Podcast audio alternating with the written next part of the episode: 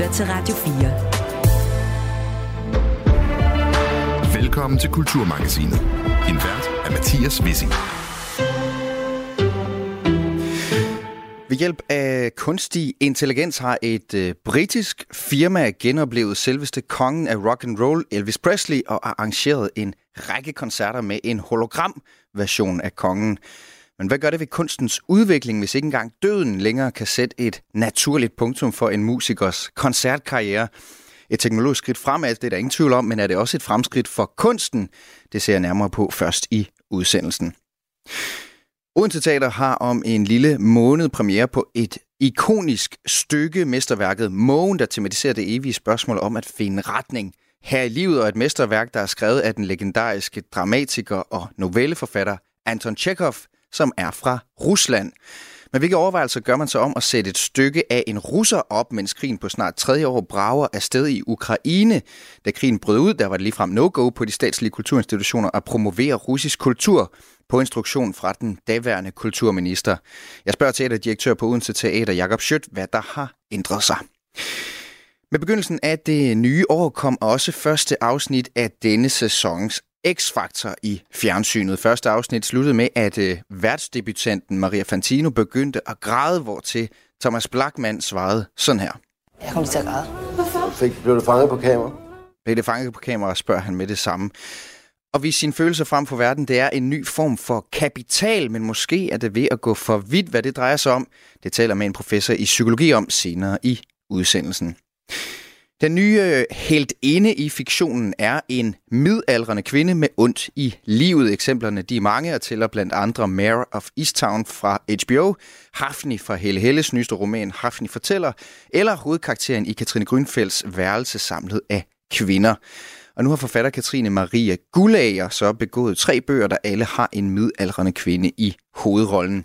The New Yorker de har kaldt tendensen coming of middle age, og hvad den modne kvinde, som fiktionen traditionelt ellers har haft meget lidt til overs for, kan fortælle os om samfundet og livet. Det taler vi med Katrine Marie Gullager om i dagens udsendelse. Der er jo mange fede ting ved at være en ung kvinde, men jeg synes også, der er mange besværlige ting ved at være ung. Og jeg synes, der har været en øh, enorm for mig selv, en enorm frihed i at blive ældre. Alt sammen inden der er gået en time. Velkommen til Kulturmagasinet. Du lytter til Radio 4.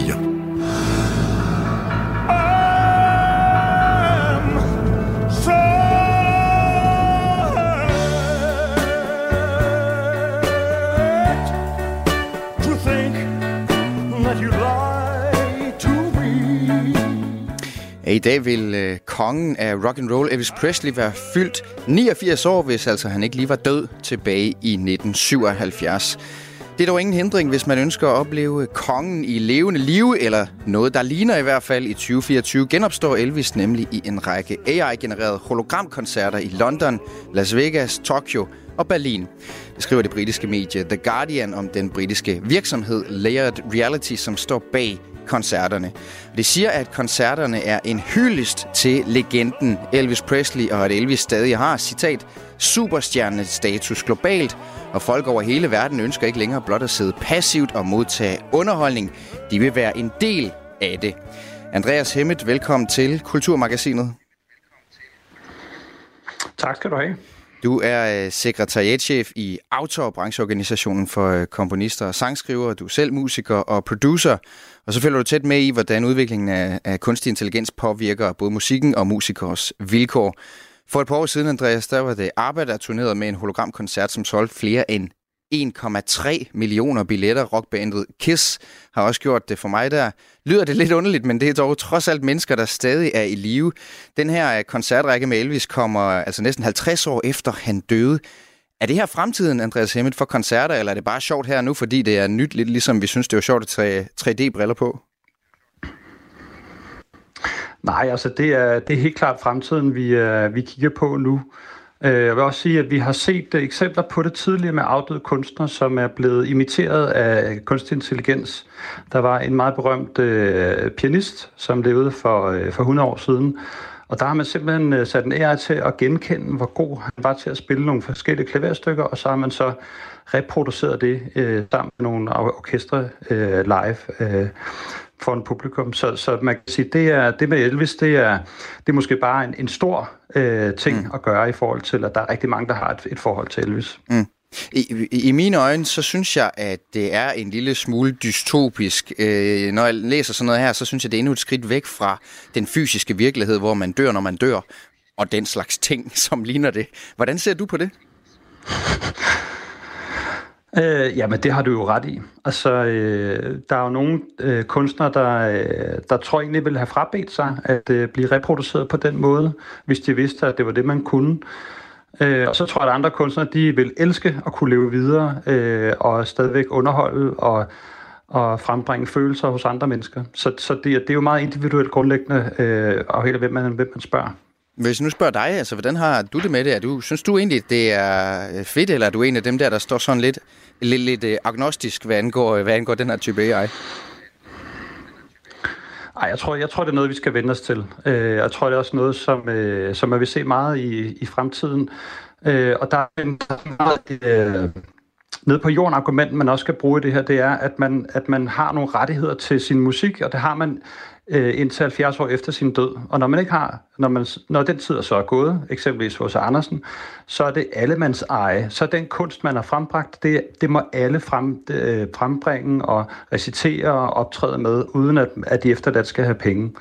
Så, så på den måde, så har samfundet ligesom lavet en norm for, at kunsten er allemands eje, øh, x antal år efter man er død. Der, hvor det alligevel, øh, kan jeg mærke, stryger mig mod hårene, Andreas Hemmel, det er der, hvor det handler om min forestilling om, at kunstens øh, samlede kreative udvikling også er afhængig af, at der kan komme nogle nye til, og det kan de ved, at de gamle, de dør. Altså, da Elvis døde, så var man kunne stadig høre hans plader, det er jeg med på, men man kunne ikke tage til koncert med Elvis mere. Han var her ikke mere. Man kunne tage til koncert med en, der klædte sig ud som mm. ham, en, der lød som ham, men ikke med Elvis Presley. Altså, noget, øh, nogen er simpelthen nødt til at opfinde noget nyt, når kunstnere af naturlige årsager ikke kan turnere længere. Øh, har jeg ret i at frygte, det er et stort ord, men frygte, at kunstens udvikling kan komme til at gå i stå, hvis vi en dag bare øh, hologram genoplever over øh, Elvis og Kurt Cobain og Beethoven og Beyoncé om nogle år, og Taylor Swift om endnu flere år, eller hvem det nu måtte være? Ja. Ja, det, det har du jo ret i. Altså, øh, man skal, at, det, at vi reproducerer øh, det, der har været.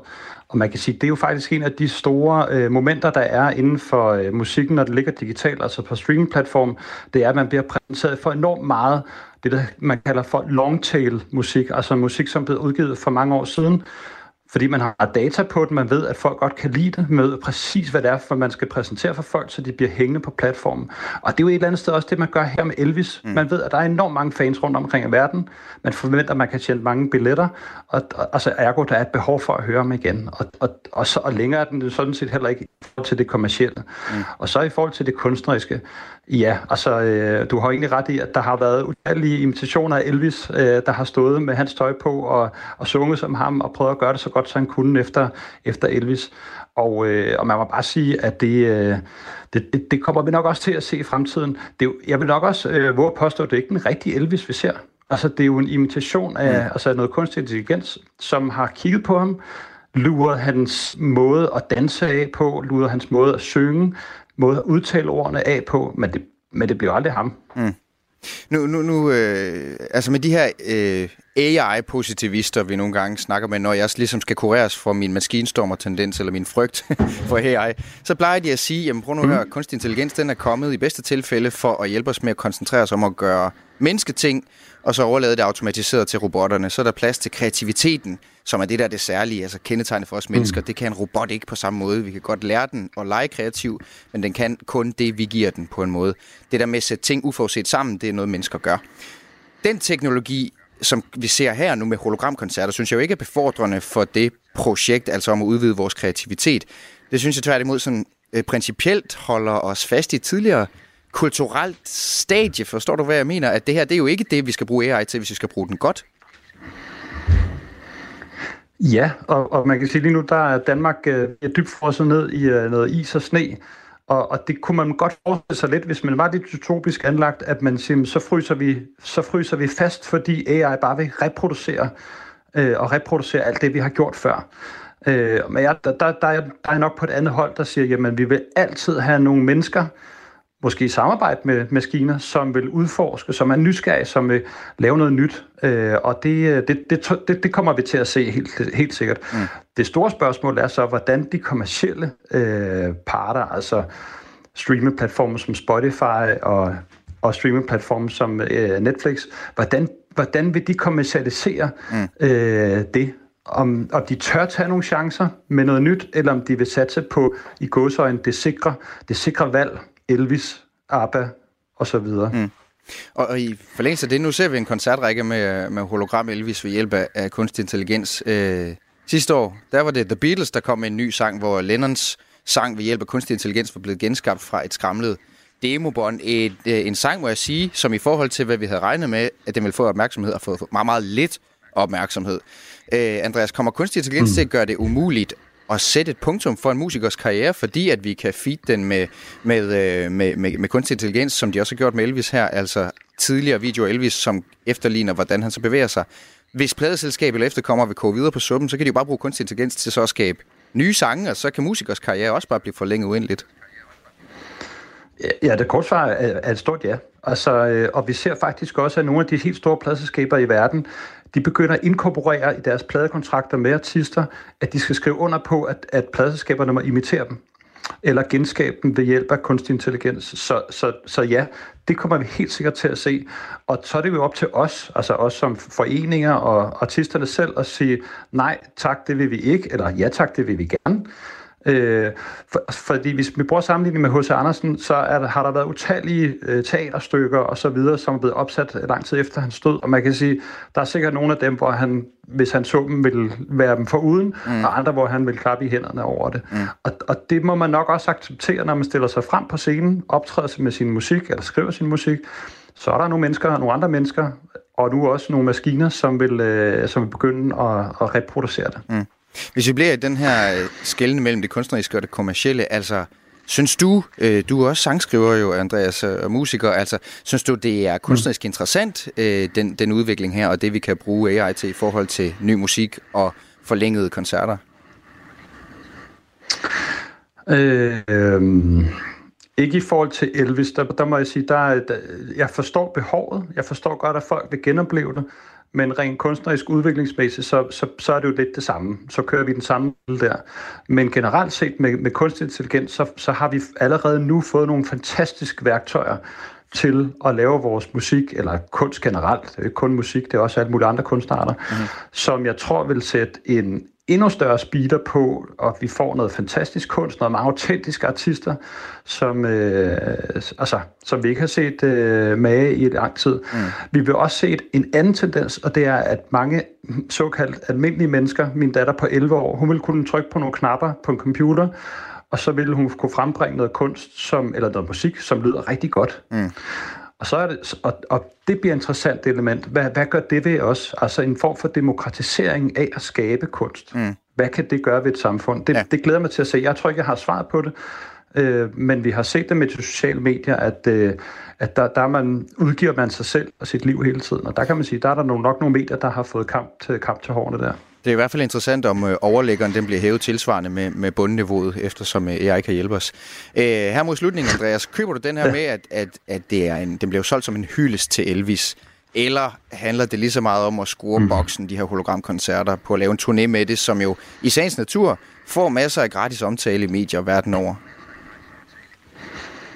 Ja, apropos hvad vi snakker om det nu. Altså, jeg vil sige ja til begge ting. Altså, øh, det selvfølgelig er det en kommersiel ting. Jeg tror ikke, de vil gøre det, hvis ikke de fik overskud på det. Øh, jeg tror også, der sidder nogle fans derude, der vil glæde sig til at se det. Det så vi med, med ABBA. Øh, jeg har ikke selv set den desværre, øh, men jeg har hørt nogen derovre og, og, og set dem, og de var virkelig blæst bagover, så godt det var. Mm. Så, så, så på den måde tror jeg, at det kan sagtens kan være ganske underholdende. Og, øh, og hvis man er Elvis-fan, så tror jeg, at øh, så vil jeg da gå ned og købe en billet og rejse til, til Berlin.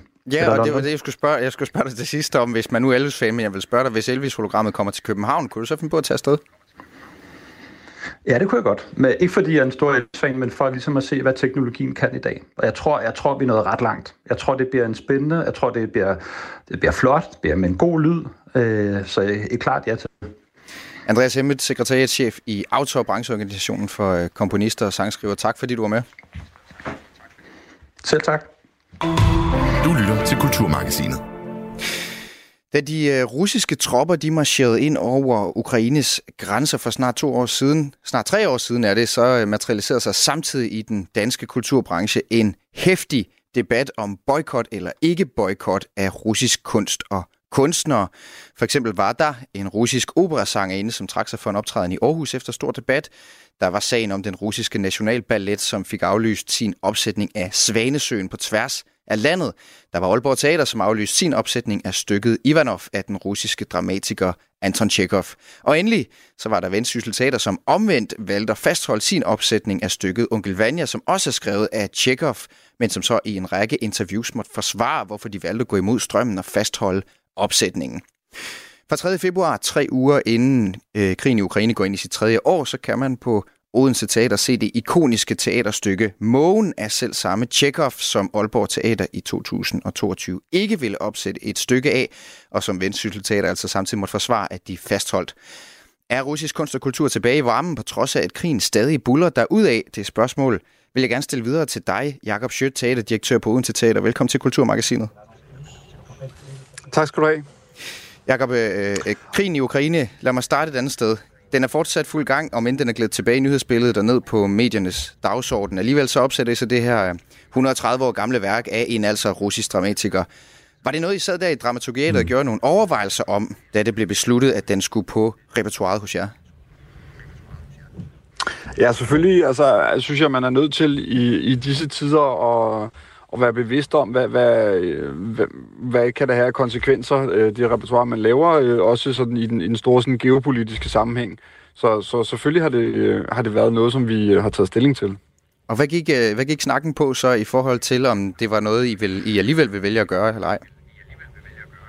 Jeg synes, at det, som er vigtigt at skelne mellem, det er, at det her er noget, som kan indgå i en eller anden form for sådan russisk propaganda. Har det her noget med, med Putin at gøre? Uh, vil man i, i det tilfælde have, at, at, uh, at Putin eller andre af hans uh, sådan sammensvorne uh, skulle kigge forbi Odense, så var noget, de kunne bryste sig af, uh, eller ej. Og der, der uh, har, har konklusionen helt klart været her, at, at det her har ikke noget som helst med, med Putins uh, regime at gøre. Det har ikke noget med sådan nutids Rusland at gøre. Det, det er et værk, som, øh, som er skrevet i slutningen af 1800-tallet, og som mm.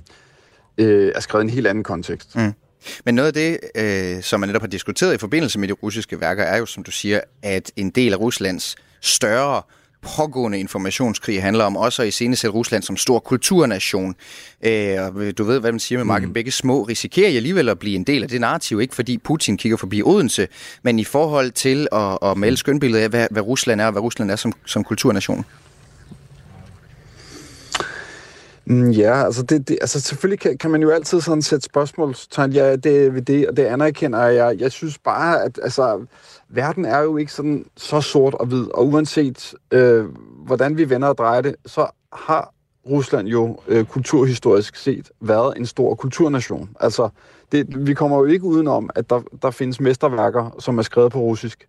Så, så, øh, så jeg synes, at, at vi er nødt til at skænde mellem, jamen altså, er, er det her noget, som, som kan bruges i sådan i en anden form for informationskrig eller ej, og jeg, jeg synes ikke rigtigt, jeg kan ikke se, hvor, hvor det skulle ændre noget, at, at øh, om man spillede Tjekov eller ej, fordi det ikke, det ikke taler ind i sådan et, hvad skal man sige, et, et forsvar for, for den måde, som, som Putin udøver sin magt. Mm. Øh, så, så, så derfor synes jeg, der er, der er forskel. Øh, den her øh, krig, som øh, er i gang i Ukraine, den, den står der ikke noget i materialet øh, til mågen om, eller på forestillingens øh, øh website inde på Odense Teaters hjemmeside. Øh, kunne I overveje at skrive jeres overvejelser ind, dem du lige har forklaret mig her om, hvorfor I så vælger alligevel at opsætte et stykke af en russisk dramatiker, selvom krigen altså stadig er i gang derinde, fordi at det jo netop også har været en ret stor samtale de, de seneste par år, og nu så virker til at være glædet lidt i baggrunden? Mm, ja, altså, nej, altså faktisk er det ikke en overvejelse, som vi har gjort os, fordi jeg synes, det på en måde er lidt malplaceret, fordi jeg synes ikke, at mågen har noget som helst med Putin at gøre. At det er skrevet i, i et russisk samfund, som, som var under et tsarstyre, og som i øvrigt var meget vestligt orienteret. Og jeg synes, tematikkerne i forestillingen øh, er meget sådan ikke-politiske. Det handler derimod om noget meget sådan øh, nært og relationelt mellem mennesker, og det at være menneske, øh, det at være et ungt menneske, som ønsker at, at blive til noget i verden, og hvordan man bokser med sin identitet. Så, så det er sådan noget, som er ekstremt sådan menneskeligt genkendeligt, og jeg synes ikke, det har noget sådan politisk i sig, øh, udover, kan man sige, at, at Tjekko er født i Rusland. Mm øhm, længe før Putin blev født. ja, det, han er ved at være oppe i årene Putin, men han er ikke, han er ikke på Tjekovs tid. Øh, ja, Jacob, det, debatten om, om boykot eller ej, det, det var jo det er også derfor, at tage fat i det. Det var den helt varme kartoffel i kulturbranchen i tiden lige efter Ruslands invasion af Ukraine, hvor øh, blandt andet den daværende kulturminister Anne Halsbro Jørgensen instruerede, som jeg sagde, alle statslige kulturinstitutioner til øjeblikkeligt at indstille alt samarbejde med Rusland, hvilket så indbefattede en masse opsætninger mm. også. Hun skrev øh, dengang, jeg har instrueret alle statslige kulturinstitutioner til øjeblikkeligt at indstille alt samarbejde med det officielle Rusland. Derudover opfordrer jeg Musikhus i Aarhus mm. til at mm. aflyse russisk nationalballetforestilling mandag. Det er et meget konkret eksempel. Øh, hvis nu, at øh, mm. den her timing, den har været for præcis tre år, eller lige knap tre år siden, og I stod på Odense Teater, og I skulle have spillet Mågen, altså, hvad hvis, hvad hvis, hvordan vi så have forholdt jer til det her? Og er der noget, der er lavet om, ud over tiden selvfølgelig er gået? Mm,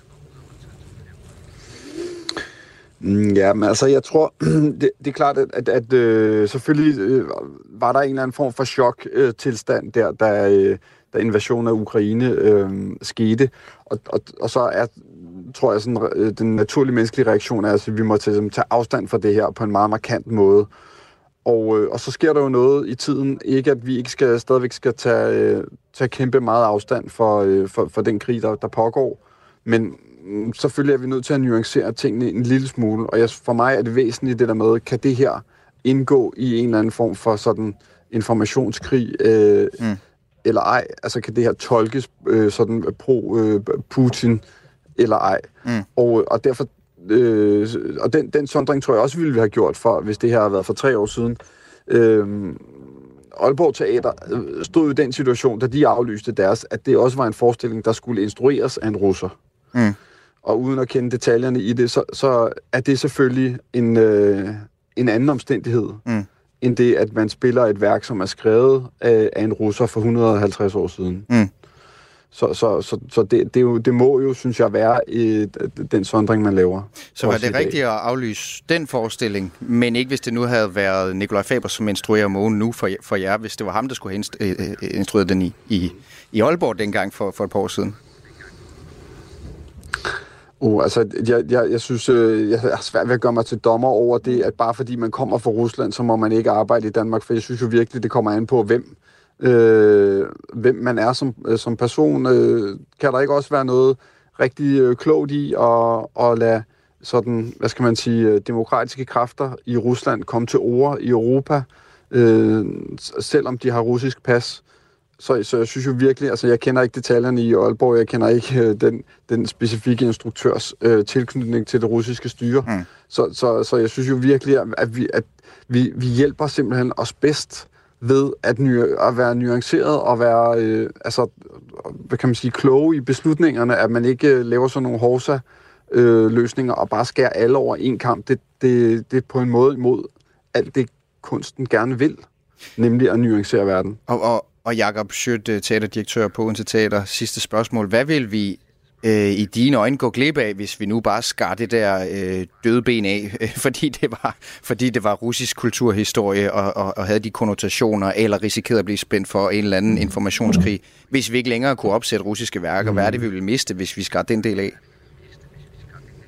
Jamen, der er jo bare skrevet nogle fantastiske, geniale værker på russisk og oprindeligt. Det, det er jo Dostojevski, det er Tolstoy, det er altså øh, Prokofjev, øh, Shostakovich, øh, så videre, som, som, som bare har, har skrevet nogle meget, meget markante værker i, i verdens øh, øh, musikhistorie og, og kulturhistorie i det hele taget. Og, og, jeg, og jeg synes, at det vil være med til ligesom at formindske vores billede af verden. Altså, vi jo, jeg synes, vi skal gå, gå ind i det hele med åbne øjne, og så, så øh, må vi diskutere det, frem for bare at tige tingene ihjel. Det, det synes jeg øh, er en lidt fattig måde at, at gribe tingene an på. Jakob Schødt, teaterdirektør på øh, Odense Teater. Tak fordi du var med i Kulturmagasinet. Velbekomme. Opsætningen af den øh, russiske dramatiker Anton Chekhovs Mågen har premiere den 3. februar. Jeg, jeg ved ikke tal på, hvor mange gange jeg har hørt fra folk, ej, I er bare sådan power couple. Skilsmisse, livskrise og en familie, der pludselig skal være to. Og I kan bare det hele. Hver uge inviterer Marie Sloma Kvartrup en kendt dansker ud i sin kolonihave til en samtale om knuste hjerter, Og så knækker jeg fuldstændig sammen. Jeg falder til gulvet. splittede venskaber Der knækkede filmen. Der kunne jeg ikke mere. og hvordan man rejser sig og kommer videre. Og det gik jo også op for mig, at alt det, han har bildt mig ind, det er jo en stor fed løgn. Lyt til Skilsmissen i Radio 4's app eller der, hvor du lytter til podcast. Radio 4. Hvor er det fucked up, det jeg har levet i. Ikke så forudsigeligt. En gang så lød helten i fiktionen ofte lidt i retning af det her. Yippee-ki-yay, motherfucker. Die Hard action-retorik, som repræsenteret af Bruce Willis og John McClane, men i dag, ja, så er helten i fiktionen ikke nødvendigvis et svedende muskelbund i undertrøje. I stedet har vi fået en ny type helte, nemlig de midaldrende kvinder med noget på hjerte og med fødderne plantet solidt i en midtlivskrise. Genren den har fået navnet Coming of Middle Age. Den har vi fået eksempler på i for eksempel serien Mare of East Town på HBO, i Helle Helles nyeste roman Hafni fortæller, og så ikke mindst i Katrine Marie Gullagers trilogi om vrede midaldrende kvinder, der kritiserer velfærdsstaten.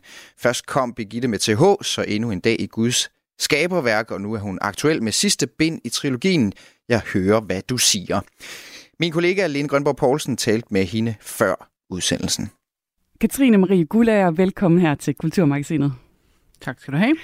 I din nye bog, Jeg hører, hvad du siger, der møder vi Marianne. Hun er parterapeut, og så har hun en søn, som gennem flere år har været patient i psykiatrien.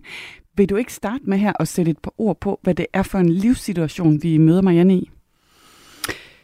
Øh, jamen, vi møder jo Marianne i en øh, situation, hvor hun er ret så presset, fordi sønnen er blevet tvangsindlagt øh, og tvangsmedicineret. Og øh, det har hun det selvfølgelig øh, fuldstændig forfærdeligt med, fordi hun, øh, hun synes slet ikke, at han skal have alt det medicin. Øh, så vi møder hende et sted, hvor hun er ret presset, og presset, fordi hun jo elsker sin søn over alt andet, og der er jo ikke noget mere forfærdeligt, end at se sin, sin søn dårligt behandlet. Og det er altså den livssituation, hun, øh, hun bokser i, øh, da vi møder Ja, hende. altså så er hun selvfølgelig, det er jo ikke kun en historie om psykiatri, det er også en historie om, øh, om hendes øh, kæreste Morten, og de skulle have været afsted på, på kærestetur til Norge, og, øh, og så må hun jo så simpelthen sende ham afsted alene, fordi hun er nødt til at tage sig af sin søn. Øh, så det er også en øh, historie om en... Øh, ja, det er også et portræt af en kvinde øh, over 50, ligesom de to forgængere var Birgitte med TH og endnu en dag i Guds skaberværk. Ja, hvis man ser på dine tre kvindekarakterer i her din uh, trilogi, altså så er der blevet talt meget om, at både Begitte i din første bog, uh, i Begitte med TH, og Lotte i din anden bog, Endnu en dag i Guds skaberværk, samt nu her Marianne i din nyeste bog, at de er vrede, at de er sådan nogle typer, der brokker sig, de råber op, når de møder uretfærdighed. Det er de også, men jeg synes, der er også selvfølgelig andre karakteristika, som knytter sig til dem, uh, som jeg synes, vi skal dykke ned i. For eksempel så er de, som du også siger, alle sammen i en form for krise midt mm. i livet, fornemmer ja. man. Og man fornemmer også, at der inde bag den her vrede også er noget sårbart. Altså, hvordan ser man den side af Marianne i bogen? Øhm, jamen, det ser, det ser, det, jeg kan ikke lige nævne et, øh, et tekststed, men det ser man jo i alle tre bøger, at det også mm. er øh, sårbare kvinder, ja. som der var en anmelder, der skrev. Det er jo både nogle hårdt slående kvinder, men de er jo også bøjelige øh, som græsstrå. Ikke? Altså, så det er, det er jo selvfølgelig, og det ville jo heller ikke være sjovt, hvis de kun var det ene. Altså, det er jo portrætter, jeg beskæftiger mig med, så selvfølgelig er der alle mulige øh, facetter i deres øh, personlighed, og selvfølgelig er der alle mulige konflikter. De er både hårde og hårdt slående og firkantede og stride. Øh, men så er de jo så selvfølgelig også øh, dybt ulykkelige og, øh, og kede af det, og, øh, og sjove og fortvivlede og heldemodige og retfærdighedssøgende og omsorgsfulde. Ikke? Mm, og det er jo tit, øh, tænker jeg i hvert fald, at det er den her retfærdighedsfølelse, der gør, at de bliver hårdt slående, og at der er så inde bag ved den, altså at det kommer på grund af, at der er nogle følelser på spil. Ja, helt klart. Hvis man ser på den offentlige samtale, så synes jeg, at der de seneste år har været et større fokus på netop øh, middelaldernes kvinders status. Altså det, jeg har kørt programmet Velkommen til overgangsalderen, hvor kendte kvinder de skulle tale om nogle af de her sådan, nogle gange tabubelagte emner, der, der også knytter sig til den her alder. Mm-hmm. Øh, vi har også set nogle af de store kvindelige skuespillere fra Matador, som Melin Svarts, Kirsten Olsen og Sonja Oppenheimer, være ude og fortælle om, hvordan de egentlig arbejdsmæssigt har følt sig overset, efter de mm. nåede en vis alder. Altså sådan ret vildt, nogle af vores øh, største kvindelige skuespillere. Altså, hvorfor tror du, at den miderne, midaldrende kvinde med alle de følelser og også kræfter, der er knyttet til den alder, har været så overset både i samfundet, men også i fiktionen? Jamen, det forstår jeg simpelthen heller ikke, fordi jeg synes jo, det er en skøn alder. Altså, jeg synes, øh, der er jo mange fede ting ved at være en ung kvinde, men jeg synes også, der er mange besværlige ting ved at være ung. Og jeg synes, der har været en øh, enorm for mig selv, en enorm frihed i at blive ældre, i at være mere sikker på sig selv, i at være mere rummelig over for alt, hvad man indeholder. Øh, altså, jeg synes øh, ikke at ligge under for så mange ting, som man gjorde som ung. Øh, synes jeg har været kæmpeskønt. Plus, at man jo har masser af, af kræfter stadigvæk, og man er bedre til at bruge dem på nogle måder. Øh, så altså, ja, jeg synes, det er en skøn alder. Jeg forstår ikke, hvorfor at, øh, hvorfor at øh, det skulle være sådan egentlig. Mm-mm og som øh, måske heller ikke helt ung øh, kvinde, så, øh, så synes jeg, det er jo skønt, at man begynder at se nogle af de her øh, modne kvinder kræve deres øh, plads, både i den offentlige samtale, men, men også i fiktionen. Øh, vi har set Kate Winslet spille en fantastisk detektiv i Mare of Easttown fra, ja, fra HBO. Ja, hun var ja. fantastisk. Ikke? Øh, og øh, jeg noterede mig også, at Birgitte Nyborg spillede af Sisse Babette Knudsen i DR-serien Borgen. Hun havde svedeture. Øh, Hafni fra Helle Helles seneste øh, roman Hafni fortæller, der fulgte vi også en kvinde efter en skilsmisse på en længere roadtrip, som var i en, i en form for livs krise. The New Yorker, de har kaldt den her tendens for coming of middle age, mm. øhm, som jeg egentlig synes er en, er en skøn øh, titel. Øhm, hvilket fortællemæssigt potentiale tænker du, at der sådan helt generelt ligger i de her fortællinger fra livets midte? Hvilket fortællemæssigt potentiale. Altså, jeg ved bare, at, øhm, at jeg synes, at det har været... Men altså, jeg har jo ikke siddet derhjemme og regnet på det og tænkt, uh, der, er, der er et hul her i litteraturen, her, det fylder vi lige ud. Jeg har bare haft en, øh, en stor fest med at give de her kvinder lov til at sparke igennem, eller hvad man nu skal sige, og lade dem rumme nogle af deres øh, ja, umuligheder, for de er jo også urimelige at stride og, og overengagerede. Øhm, øh, og jeg synes, det er skønt at have portrætter, som er mere hele, kan man sige. Det er i hvert fald det, som jeg synes har været skægt, at lade dem øh, gå planken ud med alle deres urimeligheder. Men jeg synes, det er meget fint egentlig, at øh, hvis det er sådan en tendens coming of middle aged. Sidst jeg skulle sige det, så kom jeg faktisk til at sige coming of middle rage. øhm, men øh, ja, altså det er der da et kæmpe potentiale i, øh, i kvinder i den alder, helt klart. Og hvis vi så tager den tendens ind i din litteratur, øh, jeg ved, du siger, at øh, på den måde skriver du ikke øh, på et øh, intellektuelt niveau, du går mere sådan ind i og er i karakteren, men altså sådan, hvis vi ser på de tendenser i Marianne, altså hvad er det så for nogle, hvad kan man sige, midaldrende øh, konflikter i hende selv, hun kæmper med? Hun kæmper jo med lidt at, øh, at overgive sig til, øh, til sin kæreste der og lukke ham ind, fordi hun jo har haft et lidt uheldigt forhold til mænd før, ikke? Men så kæmper hun jo, hun er jo et placeret et umuligt sted. Og det er jo også det, der gør hende desperat. Fordi hun er placeret et sted, hvor hun er dybt afhængig af nogle mennesker, som simpelthen ikke behandler hende godt. Øh, og det er jo så der her, hvor det eksistentielle øh, knytter sig til, øh, til det samfundsmæssige og mere politiske, at, øh, at de her kvinder jo i hvert fald bliver sat nogle steder i, af velfærdsstaten som er umulige for dem at være i. Folkeskolelæreren kan ikke gå hjem fra sit arbejde og tænke, nu har hun kommet ordentligt rundt om øh, alle børnene. Hun går hele tiden og halter bagud, og socialrådgiveren bliver fyret, fordi hun gør øh, opmærksom på noget, som er decideret ulovligt. Og Marianne har jo ikke gjort noget som helst andet end at... Øh, hun gør jo ikke noget som helst andet end at prøve at redde sin søn fra at blive fejlmedicineret. Altså på den måde er det her, de her kvinder jo altid de er jo stillet i nogle fuldstændig urimelige situationer, og det påvirker dem selvfølgelig.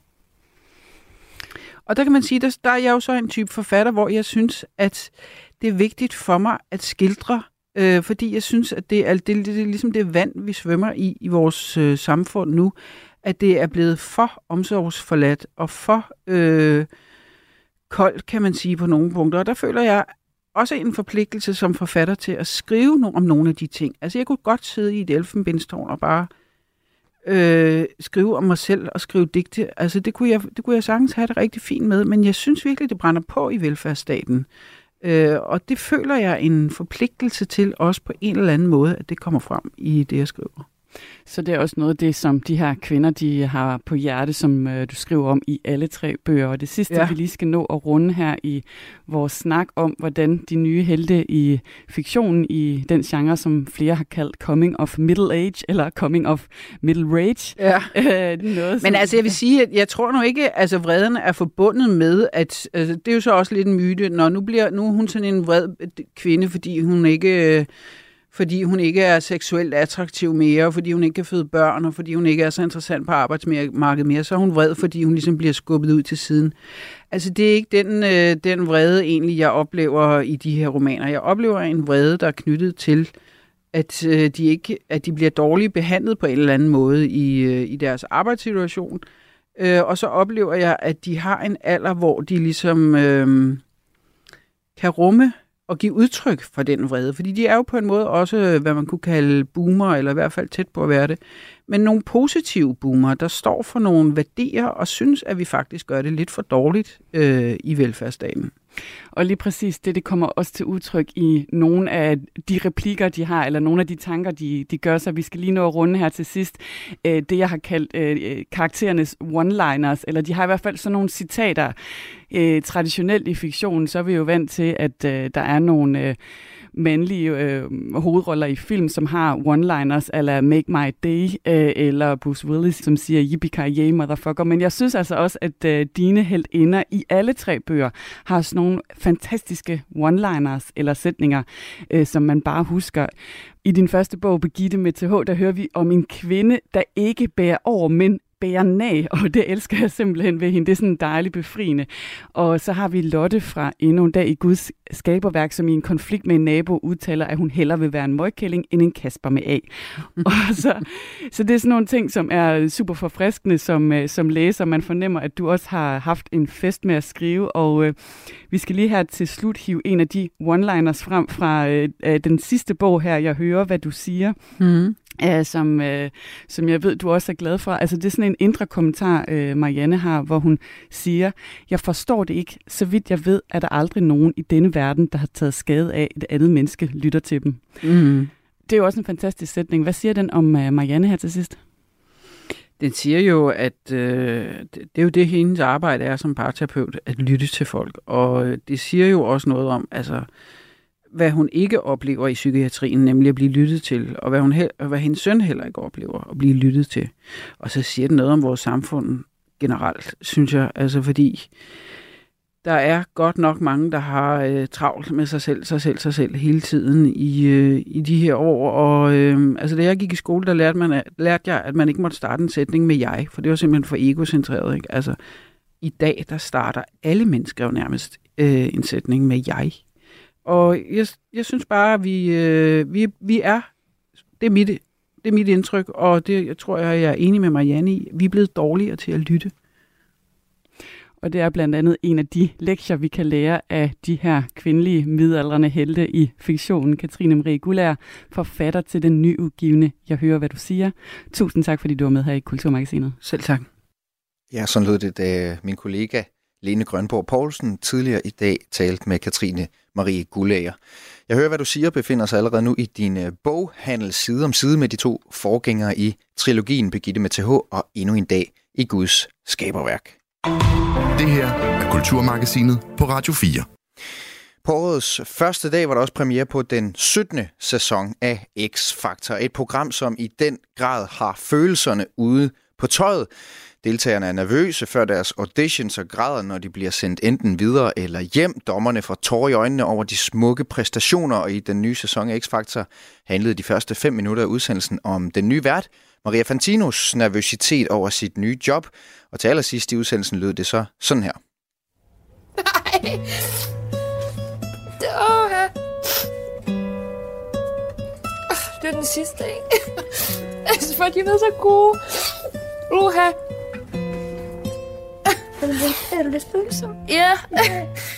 Ja, efter den sidste audition begynder Fantino at græde som reaktion på sin nervøsitet over det nye job og på alle de indtryk og alle dem, der er gået videre og alle dem, der har haft en masse følelser på spil.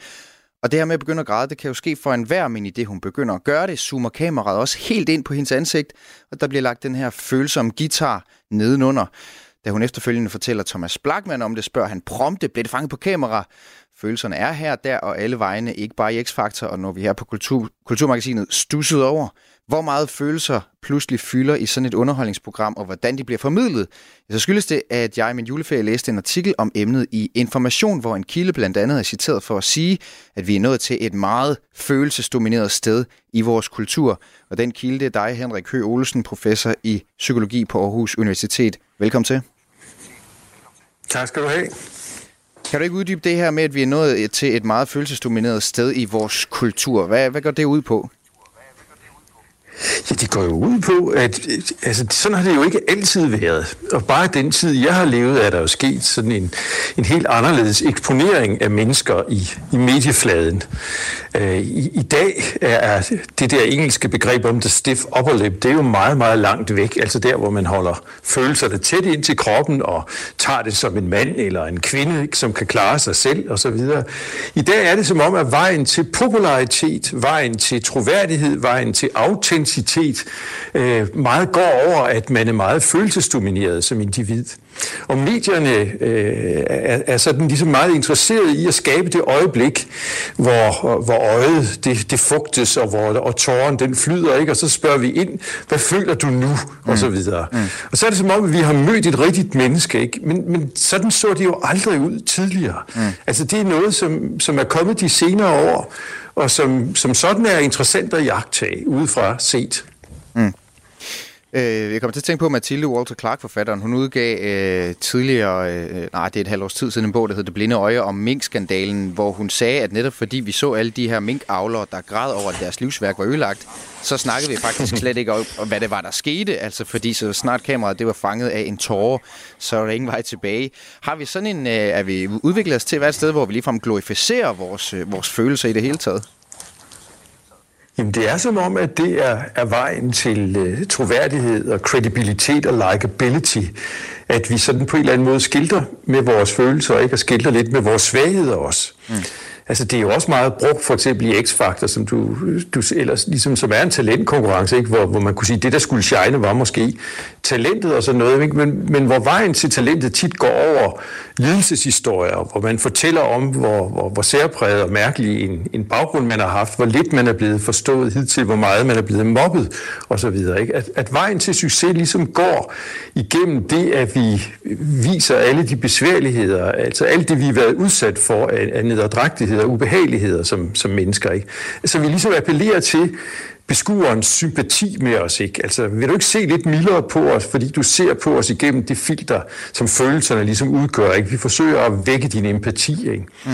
Og det er altså en sjov og, og ny vej til popularitet, ikke? Som, som er begyndt at blive fremhævet på det seneste. Ikke? Og jo mere en kunstner ligesom kan, kan, kan blotte sig selv, ikke? når Tobias Rahim han øh, opgiver at hente sin øh, P3 guldpris, ikke? fordi han har fået et... Øh, et angstanfald, ikke, så er det jo bestemt ikke noget, der sætter en dæmper for hans popularitet eller gennemslagskraft. Ikke? Tværtimod, så bliver han jo næsten heroisk fremhævet som et, et, et, et, et stærkt lidende kunstner, gemyt, ikke? et autentisk væsen, ikke? Som, som selvom han er øh, begavet og, og, og, og kunstnerisk interessant osv., så, videre, så er han jo ligesom os andre, lige så svag og lige så gebrækkelig mm. som, som, som os andre. Ikke? Så, så det er sjovt, hvordan den der følelsesdominering ligesom er kommet i, ind som en meget vigtig del af vores identitet. Ikke? Mm og en meget vigtig del i mediebilledet. Men, men, men hvad er det, du er sådan lidt på vagt over for i forhold til den bevægelse der, Henrik Høvelsen? Jamen, jeg ved ikke, om jeg er på vagt. I første omgang, så er jeg egentlig mere interesseret, hver gang der sker noget nyt. Ikke? Og, og som mediebruger og som individ i det her samfund, så, så kan jeg sådan fornemme, når noget er i, i skred og i skift og så videre. Ikke? Og så spørger man jo som psykolog, hvad det ligesom, øh, altså, hvad er årsagerne til det og sådan noget. Ikke? Og, og, og ja, det er ikke sådan, at, at, at vi skal lægge en masse ting nu øh, kritisk for had og sådan noget, men vi skal kigge på det, og så skal vi spørge, hvad er det her? Ikke? Fordi følelser er jo kun en del af et menneske, ikke? og det er jo ikke en særlig stabil del. Og den er heller ikke nødvendigvis mere troværdig end, end, end andre dele. Ikke? Altså, det er lidt ligesom, som om, at nu bliver den et blueprint på menneskelighed, ikke? og på troværdighed og autenticitet osv. Men det er jo lidt ligesom, hvis du spørger, hvad er en kniv? Er det et praktisk redskab, eller er det et morvåben? De står og falder helt med, hvordan du bruger kniven. Mm. Og sådan er det jo også med følelser. Og nogle gange skulle vi måske slå hjernen til frem for følelserne, ikke? og nogle gange skulle vi måske sige pyt, og, og lade følelsen gå over, fordi følelsen er flygtig, mm. og den er subjektiv, og den er ikke et, et større sandhedsvidne om noget som helst, end så meget andet der ikke. Mm. Så det er i hvert fald ikke den eneste billet til kredibilitet og troværdighed. Ikke? Mm. Den her følelsernes øh, fremkomst, eller øh, i hvert fald, at vi ikke er så bange for længere at, at, at vise den, øh, er det også et tegn på, at vi i et eller andet omfang er blevet mere selvoptaget? Jamen, det er altså også et interessant spørgsmål. Der er ingen tvivl om, at vi i dag har fået det, man kunne kalde et intensiveret selvforhold. At vi er blevet meget sådan monitorerende. Man kunne næsten tale om overmonitorering af vores mentale og emotionelle tilstand. Ikke? At vi føler, vi mærker, mm. og vi giver udtryk for, hvad vi føler og mærker i en uendelighed. Ikke? Mm. Og store mennesker har jo i dag alvorlige problemer. Altså det, vi kan jo se, at 46 procent af alle 19-årige piger har været til psykolog. Altså, det er jo et forrygende højt tal på, på det her tidspunkt i historien. Øh, efter mine begreber er det måske 40 procent for meget, ikke? Mm. Som, som har været hos en, en fagspecialist med de problemer, som i et almindeligt ungdomsliv jo et langt stykke af vejen indebærer. Ikke?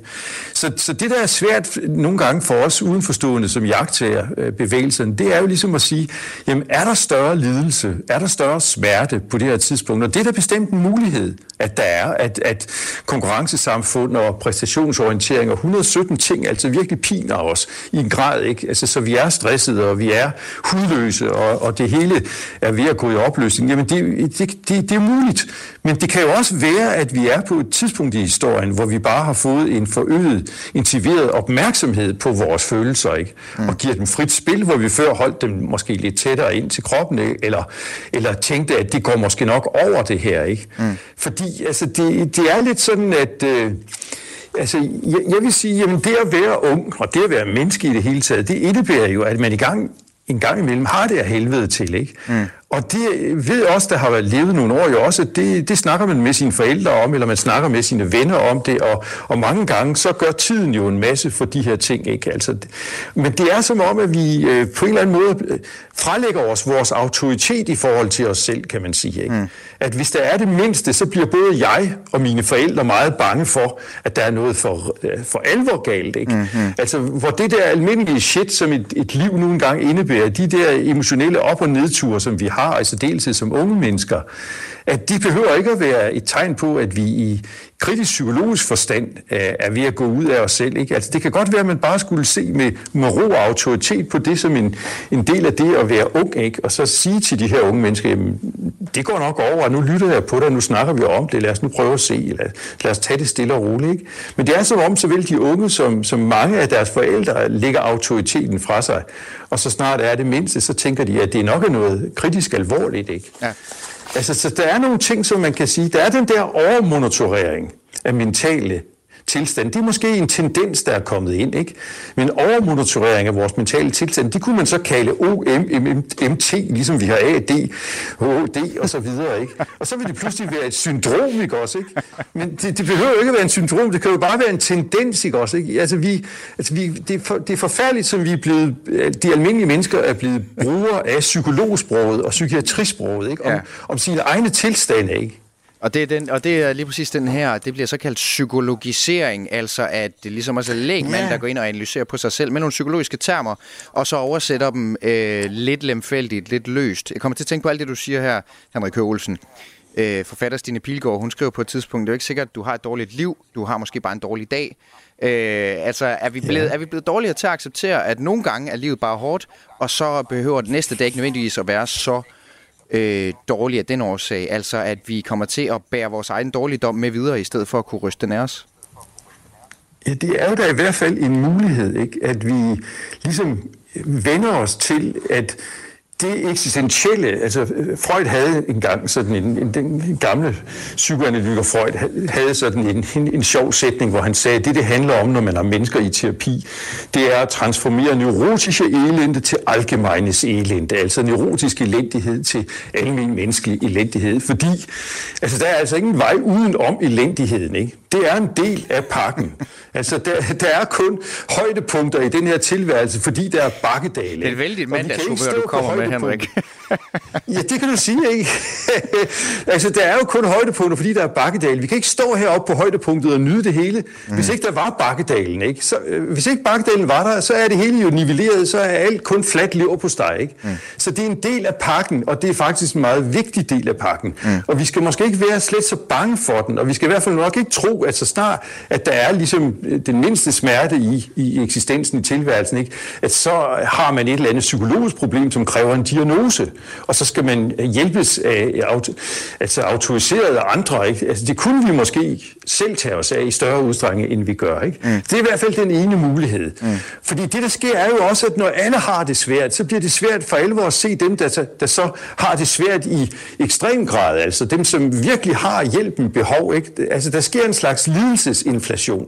Ja. Hvis vi alle sammen overmonitorerer vores tilstande, mm. og alle sammen føler, at så snart er det mindste, ikke, så skal vi have hjælpebehov. Ikke? Fordi der er jo virkelig nogle mennesker, ikke, som har alvorlig brug for hjælp. Ikke? Dem skal vi bestemt også kunne identificere. Lad, lad os lige tage fat. bliver væk. Lad os lige finde Nielsens Rud her, Henrik. Altså, hvad er, hvor, hvor, hvor kommer hele den her udvikling fra, hvis du skal pege på et eller få øh, øh, øh, elementer ved, ved, ved den sammensætning, der er i dag af den her OVMT, som du kalder den overmonitoreringen? Ja, Ja, Jamen, det er jo det, det, det store spørgsmål, og det, det tror jeg simpelthen ikke, at vi ved til fulde endnu. Men der er sket, noget, øh, der er sket nogle radikale forandringer i vores... Øh, omgang med hinanden øh, i vores monitorering, kan man sige, i og med, at de sociale medier kommer til at spille en stor rolle i vores liv. Ikke? Altså, der får vi ligesom en, nogle platforme, hvor vi kan blive meget selvoptaget, mm. og hvor, hvor vi kan jagtage andres liv, ikke? og måle os selv i forhold til disse andres liv, ikke? som vi måske ikke havde i helt så udtalt og udpenslet grad tidligere. Så nogle af de ting, nogle af alle de her udfaldsting og den her forandring i omkring følelsesspørgsmålet, ikke? eller holdningen til det, ikke? ser ud til også at, at have været undervejs i de her 20 år, hvor, hvor de sociale medier har været en del af vores almindelige platform. Så der er der nok et eller andet der. Ikke? Men hvorfor voksne mennesker så i bred almindelighed ligger autoriteten fra sig? Hvorfor forældre bliver så foruroligede over deres børns livssmerte, at, at de med det samme tænker, at vi skal da have dig til psykolog eller psykiater eller et eller andet, frem for ligesom at, at sige, jamen, nå, jamen det var vel også en del af pakken, da jeg var ung, ikke? og mm, mm. noget af det gik jo over af sig selv helt med tiden og så mm. videre. Ikke? Altså hvorfor er vi, at vi bliver så bange for vores børns smerte? Ikke? Mm. At vi med det samme tænker, at, at de skal have hjælp af andre. Ikke? Altså, mm det giver ikke så meget mening i mit univers, at 46 procent af almindelige danske piger ikke skal til en psykolog. Ikke? Mm. Der, der, der er et kulturelt problem der. Du, du, du nævnte før øh, det sidste spørgsmål, jeg har til dig, Henrik, men jeg vil godt lige tænke mig at nå at stille det. Du nævnte for den her lidelsesinflation. Ja. Altså, at det bliver sværere for øje på dem, der ja. har det rigtig svært, fordi at vi alle sammen siger, at vi har det svært. Vi svælger ligesom i vores egen dårligdom, og vi har fået et sprog for det, fordi det er blevet mainstream at bruge de her psykologiske termer. Alt handler om PTSD eller angst eller et eller andet stress, hvis man har lidt travlt ja. i juleferien og sådan noget. Noget af det, som er svært ved det her, er jo også, Henrik Høvelsen, lige præcis at anholde den konkrete psykologisering. Der er jo ikke nogen, der har lyst til at påpege andres manglende evne til at se pyt. Altså det her ved at sige, ah, nu tror jeg, du skal tage dig sammen. Det, det, det føles meget grænseoverskridende. Hvad er det, vi kan gøre, hvis vi vil gøre op med, med, med, med den, her, øh, den her overmonitorering og det her OVMT-syndrom? Øh, Jamen, det er svært. Altså, i, i første omgang skal man jo nok, altså det er jo en meget, meget, meget sådan større kursændring, der skal til. Ikke? På en eller anden måde skal vi forstå, at lykken er ikke en given ting, ikke? og den er ikke en garanteret ting. Og, og lykken sagt, altså simpelthen for at kunne være her, kræver dens modsætning en gang imellem. Og forhåbentligvis ikke som en permanent faktor. Ikke? Altså, men, men vi lever jo på et sted øh, i den vestlige verden, altså et sted, hvor de fleste sådan elementære behov er grundigt tilfredsstillet. Ikke? Altså hvor vi har overskuddet, rummet til at bekymre os, fordi at vi ikke ligesom fighter en, en benhård eksistenskamp, kan du sige, ikke for overlevelse og så videre. Mm. Så vi, det, det er jo også virkelig en, en moderne verdens øh, problemer, ikke fordi vi er forkælet, vi er privilegeret med så mange ting, mm. ikke? så bliver der tid og plads og rum for så at, at mærke alle mulige andre ting. Ikke? Og der skal vi måske altså øh, besinde os lidt mere, så sige, at det her er en del af pakken, ikke? og jeg skal fremfor ikke give op, jeg skal tværtimod prøve at tage mig af det. Mm. Det er ikke noget, der ligesom skal trylles væk, enten med terapi eller medicin, ikke? fordi det er en del af tilværelsen simpelthen, at en gang imellem, så får man ikke det, man drømmer om. Ikke? Så det er bliver, det svært. Ikke? Det bliver så det sidste ord, vi når? Henrik Køge Olsen, professor i psykologi ved Aarhus Universitet, fordi nyhederne banker på, men du skal have tak, fordi du er med i Kulturmagasinet. ja, sådan er det. Det var så lidt. Som er slut for i dag. Om lidt så kan du høre det hele i øh, Radio 4's app, eller der, hvor du plejer at høre podcast. Det var Lene Grønborg Poulsen, og det var Søren Berggren Toft, som var med til at strikke udsendelsen sammen i dag.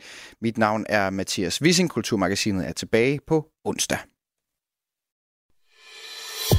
Du har lyttet til en podcast fra Radio 4. Find flere episoder i vores app, eller der, hvor du lytter til podcast. Radio 4. Ikke så forudsigeligt.